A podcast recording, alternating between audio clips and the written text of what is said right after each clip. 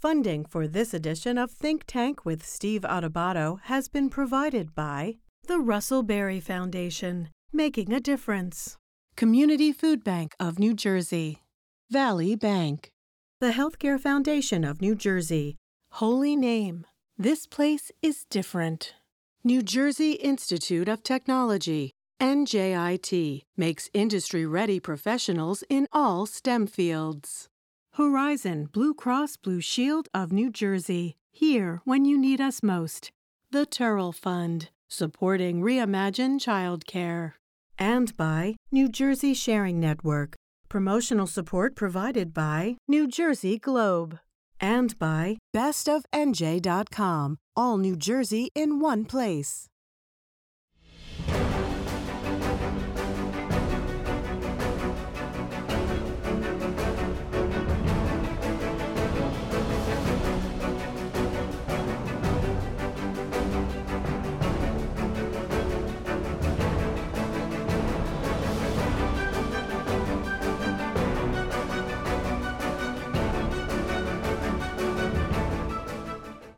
Hi, everyone. Steve Adubato. We kick off the program with Mark Dinglasan, who is a director of the New Jersey Office of Food Security Advocate. Mark, good to see you again. Good to see you again, Steve. Let everyone know what the office is about and why it's so important as we kick off this program totally dedicated to issues of sustainability, food security. There'll be a panel discussion after this with three leaders in that field, uh, Russ Berrie awardees for making a difference, particularly in the air, area of food security, sustainability. Your office, please. Absolutely. So again, it's great to see you. Um, I'm getting flashbacks to, to, when I was talking to you in October of 2020. Um, right. This office, the Office of the Food Security Advocate, is the first of its kind in the nation um, legislation in New Jersey for this office was passed in September of 2021. Um, it is an office wholly dedicated to creating collaborative multi-sector efforts that support, uplift, and um, co-create um, efforts around how can we create true food security. Um, it sits in the executive branch of state government um, and I will be collaborating with all the state departments as well as with um, as many stakeholders as I can um, in the communities that we serve uh, that are dedicated to this work. Help us understand this the difference between food insecurity and food security. Talk about that, Mark. Absolutely. Food insecurity, the most common definition uh, that we use, is a lack of consistent access to sufficient food for everybody in your household. And I tell everybody all the time to take what I say with a grain of salt. Um, and I was saying this even when I was on the front lines of this work, um, that we tend to, as a sector, as um, as programs, we tend to focus on food insecurity. Right. But true food security the roadmap was actually given to us in 2001 by the United Nations, um, and 72 countries signed on to this definition, including uh, the United States. True food security exists when all people at all times have economic, physical, and I add social access to safe, sufficient, nutritious food for dietary, and I also add cultural preferences for an active and healthy lifestyle. Mark, put this in perspective for us this program is seen uh, in 2023. We're taping at the end of 2022. At this point, what are the most what do the most reliable statistics tell us because statistics are numbers but they're really not numbers they're about people how many people in the state of new jersey are food insecure right now i think the pandemic has really uh, thrown our ability to gather strong relevant data um, through the loop. But I can say that I think a good measure, um, it's from a Robert Wood Johnson Foundation report. Um, and it said that in 2020, one in 12 people in New Jersey was food insecure. That means one in 12 people um, did not have consistent access uh, to sufficient food for everybody in their household. But Steve, let me emphasize because you touched on something very, very important. Uh, when we talk about numbers, we treat people like numbers, right? So I think important data when we have this conversation is also that qualitative data, the anecdotes that are here. And I think most of us, all of us that are doing food security work, have many, many anecdotes from 2020 all the way until now of single moms, multiple kids, dads, family, individuals um, that have never had to go to a food bank or a food pantry um, that now have to go to food bank or food pantries. I was I was at a local food pantry, um, you know, in Franklin, where they have at least one uh, client a week that tells their CEO, you know, last year I was one of your donors. So the data. Now they're on the other end. Correct. Correct. So the data that says one in 12 or food insecure in 2020, important, keeps keeps our eye on the ball, but not losing sight of those anecdotes that still hold true now in 2022 are super important as well. Yeah, statistics are about human beings, particularly Correct. when you're dealing with a serious issue like this. Mark, let me ask you this. So, you know, we have these leaders on right after you who are making a difference in their own way. They're heads of not for profits. Yep. But you've also told our producers that this is about long term. So let me ask you this there is no magic fix, no magic bullet, if you will. And I don't even like using that term, but mm. Question one public policy change, improvement that needs to be made that would move us in the direction of more long term solution or improvement in this very serious, widespread issue and problem of food insecurity is what? What is one thing government must do that we're not doing now? It's so funny that you that you ask that because quite literally, I believe this is something that you and I touched on uh, when we last spoke as well. Absolutely. Um, and I'm not being coy when I say this, Steve. I truly think that one of the uh, public policy changes that government can do uh, has already happened. By um, creating your office? Correct. Because I, because I, knew you were going there, Mark. um, because I know I know the three leaders that are on this panel, champions of food security work, and I know for a fact that they have board members and team members, and they themselves go home at night wondering to themselves, how can I clone myself? Because there's absolutely not enough time in the day um, to focus on the immediate need that my organization addresses while at the same time focusing on long term upstream work. And then magically, all of a sudden, well, it's not magic, it was with great intention. New Jersey creates an office that can be wholly dedicated to bringing leaders together. And then New Jersey asks one of the colleagues of your um, three few, panelists. Few seconds, Mark. Go ahead. Few to join it to to lead this to lead this office. So public policy has made this ambitious goal of bringing everybody uh, to the table to work together. Hey, Mark, sorry for cutting you off. One no of the worries. solutions we don't have is creating more time. So, Mark, I, I, can't I can't thank you enough for joining us. And, and folks, right after this, three leaders making a difference every day in their communities, uh, respective communities, and some national organizations as it relates to the complex issues of food insecurity, food security, and its connection to sustainability, climate change, et cetera. Mark, thank you. You and your team, we wish you all the best. Absolutely. Best of luck to you, Steve. You guys stay with us. We'll be right back. To see more Think Tank with Steve Adubato programs and to listen to Think Tank with Steve Adubato, the podcast, visit us online at steveadubato.org. If you would like to express an opinion, email us at info at caucusnj.org. Find us on Facebook at facebook.com slash Steve PhD. And follow us on Twitter at Steve Adubato. I am alive today thanks to my kidney donor. I am traveling and more active than ever before. I'm alive today thanks to my heart donor. I'm full of energy and back singing in my church choir. I'm alive today thanks to my lung donor. I'm breathing easy and I'm enjoying life's precious moments. There are about 4,000 people in New Jersey waiting for a life saving transplant. Donation needs diversity. For more information or to become an organ and tissue donor, visit njsharingnetwork.org. Hello, I'm Dr. Luke Ironman, a family medicine specialist at Holy Name. When was your last visit to your primary care doctor? Throughout the pandemic, many patients have put off their annual physicals and screenings, but preventative healthcare is critical for early detection of illnesses and to avoid future health problems. Your doctor can also help you develop a wellness plan to achieve your personal health goals.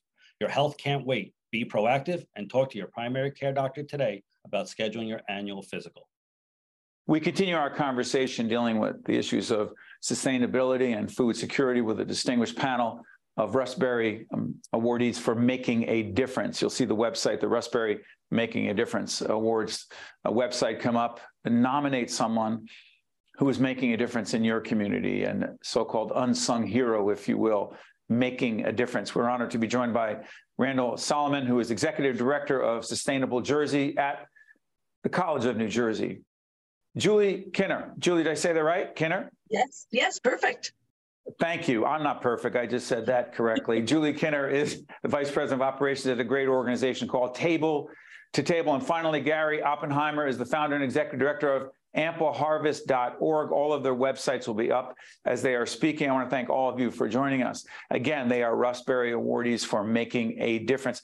Randall, let me ask you this. All of you come at the issue of sustainability and food security. For some who say, hey, wait a minute, what the heck does sustain- sustainability have to do with food security? Randall, talk to us. Well, the biggest threat to food security is climate change. Um, and we just assume that all far parts of the globe and the country are going to send us their food for essentially our electronic chits and the paper that we push. Um, we don't produce enough food locally to support our population. And then within New Jersey, municipalities and schools who we work with have a tremendous frontline impact on food security. So in schools, um, school cafeterias, feeding programs, they deal with food waste, how to compost it, figuring out who gets it. Um, municipalities also run and support food banks. Uh, so there's there's a very strong connection between sustainability, the work that we do in communities, and, and food security. Randall, I was remiss because we, we've met before, and I've been honored to host the um, Russ Berrie Awards for making a difference for well over two decades, and I've met all of the winners. I was remiss in not allowing each one of you to talk a little bit about your organization. Randall, tell us what Sustainable Jersey is at the College of New Jersey, please. Sure. We're a nonprofit that works with state agencies, uh, but th- specifically to help municipalities and schools implement solutions to their sustainability problems. Um, municipalities and schools are frontline implementers of a lot of the solutions, but they don't have a lot of capacity. So we do research to identify best practices and solutions, and we provide them with resources, guidance, technical assistance, and grants to implement programs. Julie, uh, tell us exactly what Table to Table is as your website comes up, please. Absolutely. So, Table to Table is a nonprofit food rescue organization working out of Bergen, Hudson, Essex, and Passaic counties. We've been around for about 23 years. We have six refrigerated trucks out on the road every day picking up food that would be wasted from grocery stores and uh, catering places and then delivering them directly to agencies feeding the hungry. About a year and a half ago, we launched an app called Table to Table I Rescue that allows volunteers to pick up the food and deliver it to agencies themselves. So we really have boots on the ground in, in all ways possible.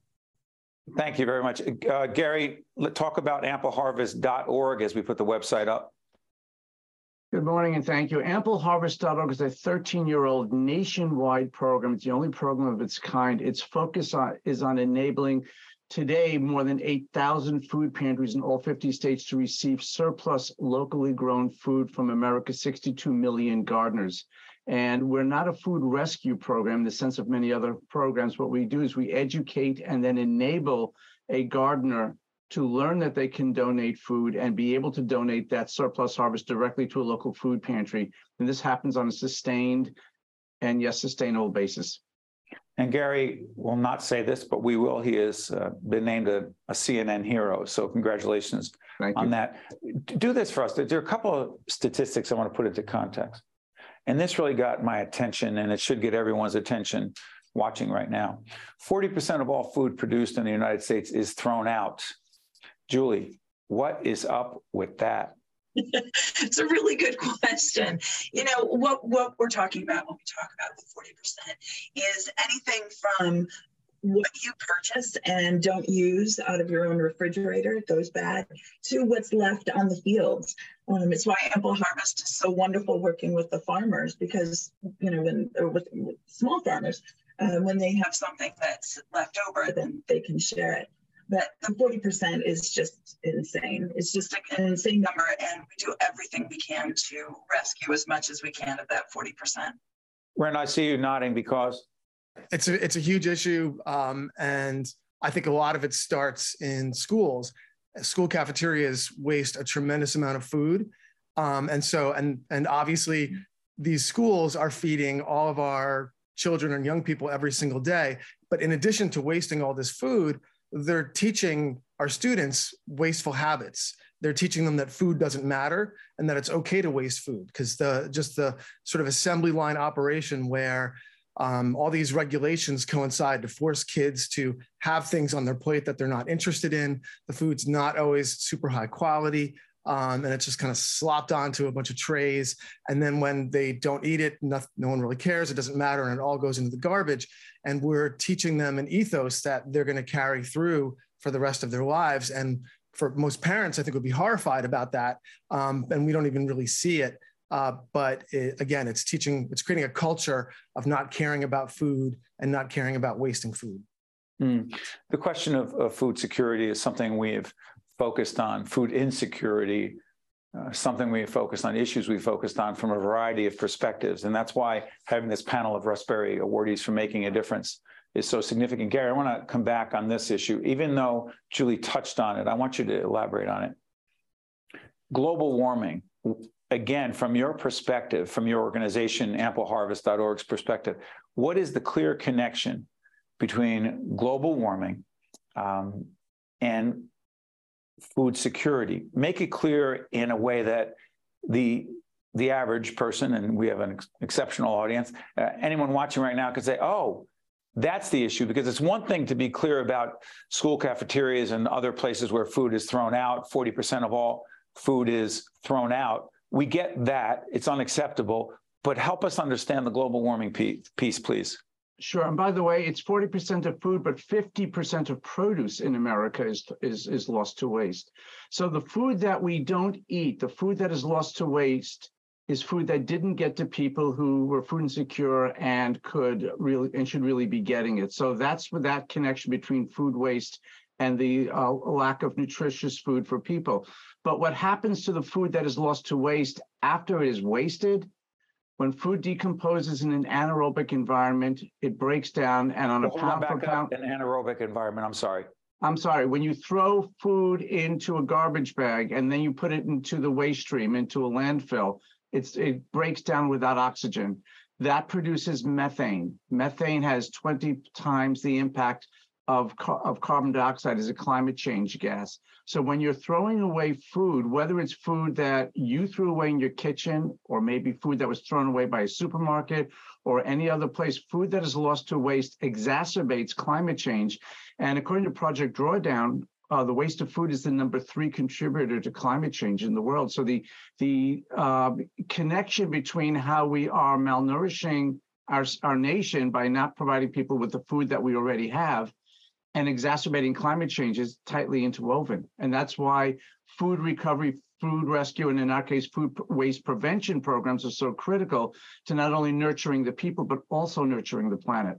Important that you lay that out. And I want to shift gears again because there's no one way to come at these issues or the issue of food insecurity slash food security. So, Julie, let me ask you as we're taping the show at the end of 2022, be seen after that, inflation is real. It's not a matter of statistics or bar charts. It is real for people. What is the clear connection between inflation and food security? Talk about it.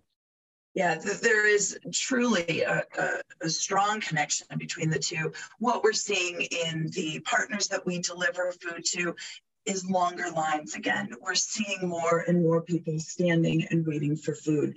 And when asked why or when asked what's happened, because we saw the lines back when COVID hit in March of 2020. And then they dwindled a bit. And we thought, okay, we got through it. We're, you know, we're, we're, we're good. And it's happening again. And the inflation, the cost of the cost of fuel. Um, as everything rises, imagine your paycheck is the same, or what you're getting from SNAP or WIC is the same. These are and, federal governmental yes. programs to support uh, people who are struggling with putting enough food on the table. Go ahead. Yes. It used to be called food stamps. New name, correct? Thank you. Please, if you could yes. pick, pick up your point, because Randall, I'm coming back to you and Gary on the issue of inflation as well. Please, Julie, pick yeah, up your point. Absolutely. So, so you're earning the same amount that you were when prices were lower. You're you're receiving the same amount of SNAP or the same amount from WIC, and now all of a sudden it's harder to bring home two bags of groceries. Now you're reduced to one. And your your thought process has changed completely.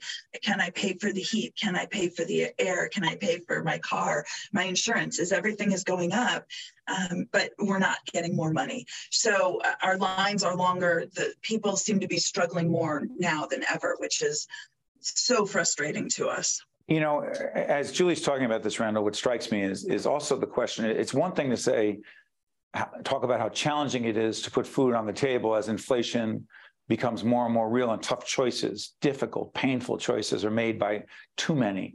The other question is what about the impact of those who are donating food, who are trying to give back? That's the whole spirit of the Russ Berrie Awards is giving back to others. And someone says, hey, wait a minute. I have to worry about myself, and we can put food on our own table, but we can't contribute in the way we would like to donate food, donate money to a nonprofit in the community making a difference. Please, Randall, talk about that. Sure. Well, the good news is that when there's a recession, when there's a natural disaster, when there's something like COVID, um, there's a lot of money typically coming from the federal and state government, and a lot of that money was going to food banks. So I think for a lot of those community institutions, they were pretty well supported through the pandemic, and they they did amazing work and bravo, and they deserve all the, the accolades that they're getting. Um, I think also municipalities can can play an important role um, in and plugging those gaps.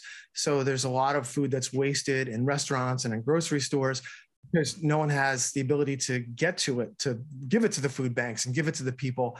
Food banks. hold often- on one second, Randall. But what can a municipality do? That's a private entity, a restaurant. What's the role of the local government?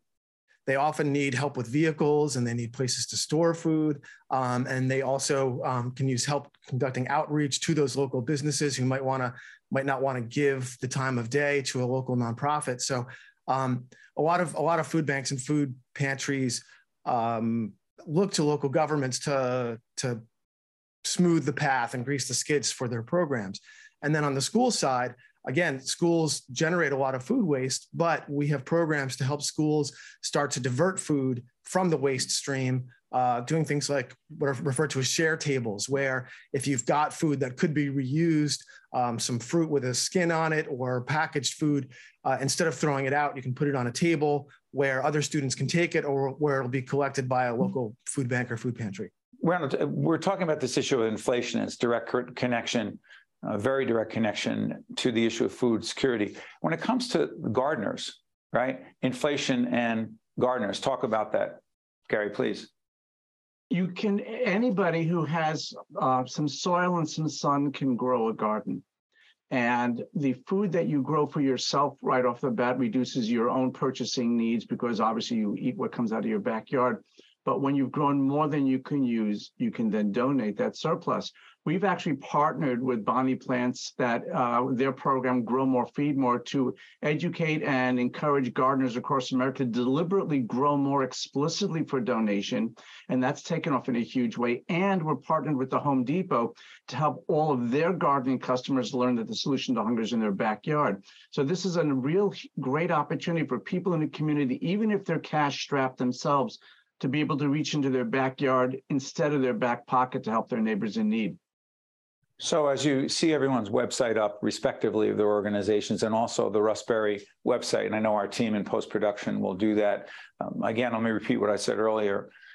If there is someone making a difference, if you believe someone is making a difference in the community, real impact, the Russ Berrie Award is a financial reward. And look on their website to find out more about it. Our commitment as part of our Making a Difference series is to promote not for profit organizations making a difference. And yes, to promote others finding a way where they can make a difference. So let me, let me ask you, Julie, right now someone's watching and saying, wow, that, that food security issue, uh, it, it's a terrible situation, or they know it's affecting them more directly. What can someone right now, someone watching right now, what can and should, I take that back, not should, we don't tell people what to do. What could they do if they want to do? Please, Julie. There's a couple of things. Uh, first, visit our website, www.table.org, uh, table2table.org. It gives you all of the information about where we're delivering to, who we're delivering to, our programs that we're running, um, anything that we're doing that's current. We also have our website or our app that I spoke about earlier. Say it again, the app again. The app is Table to Table I Rescue, and the app is amazing, truly amazing. It is an, a a way for volunteers to claim a rescue. We call it claiming a rescue. They claim it and then they're given all the instructions. They go to places like Acme or Trader Joe's and they pick up the food that would be wasted and then they take it in their cars and they deliver it directly to the places. They transport it. Yeah, in all four counties, Bergen, Hudson, Essex, and Passaic. Okay, I've got a minute left. Uh, real quick, quick, Randall, from your perspective, what can people do if they want to make a difference? They can join their community's green team. So every municipality and every school in sustainable Jersey have a committee of volunteers and elected officials and staff who coordinate their efforts to implement the sustainable Jersey actions. Um, and it's citizens that really drive that. So get involved. And you can go on our website and you can look up your town and school and see who to contact. Gary, final word on this. If people want to make a difference, please. This is the Garden State if you garden, if you know people who garden, remind everybody that they can donate the surplus food from their gardens. The season is going to be starting soon. Go out and buy seeds. Go out and buy Bonnie plants or any other seed plants that Bonnie, you want. Keep it Bonnie plants. Bonnie Plants is the largest supplier of seedlings in America. They in every garden center and your supermarket, tomato plants, pepper plants. The plants are ready to go in the ground to grow and produce food for you to uh, Gary, to Julie, to Randall, to to all the folks who have been recognized by the Russ Berrie Foundation for making a difference. We thank you for joining us, all of you, and talking about this issue. And for those of you who watch us on a regular basis, know that this is part of an ongoing commitment we have, not just to featuring not for profits, but continue to talk about issues of food insecurity and sustainability and climate change and trying to make sense of all that and make a difference. We thank all of you. We thank you for watching. I'm Steve Adubato. We'll see you next time. Think Tank with Steve Adubato has been a production of the Caucus Educational Corporation. Funding has been provided by the Russell Berrie Foundation, Community Food Bank of New Jersey, Valley Bank, the Healthcare Foundation of New Jersey, Holy Name, New Jersey Institute of Technology, Horizon Blue Cross Blue Shield of New Jersey, the Turrell Fund, supporting Reimagine Childcare, and by New Jersey Sharing Network, promotional support provided by New Jersey Globe, and by bestofnj.com. To see more Think Tank with Steve Adubato programs and to listen to Think Tank with Steve Adubato the podcast, visit us online at steveadubato.org. If you would like to express an opinion, email us at info at caucusnj.org. Find us on Facebook at facebook.com slash Steve Adubato, PhD, and follow us on Twitter at Steve Adubato. I am alive today thanks to my kidney donor. I am traveling and more active than ever before. I'm alive today thanks to my heart donor. I'm full of energy and back singing in my church choir. I'm alive today thanks to my lung donor. I'm breathing easy and I'm enjoying life's precious moments. There are about 4,000 people in New Jersey waiting for a life saving transplant. Donation needs diversity. For more information or to become an organ and tissue donor, visit njsharingnetwork.org. Hello, I'm Dr. Luke Ironman, a family medicine specialist at Holy Name. When was your last visit to your primary care doctor? Throughout the pandemic, many patients have put off their annual physicals and screenings, but preventative healthcare is critical for early detection of illnesses and to avoid future health problems. Your doctor can also help you develop a wellness plan to achieve your personal health goals. Your health can't wait. Be proactive and talk to your primary care doctor today about scheduling your annual physical.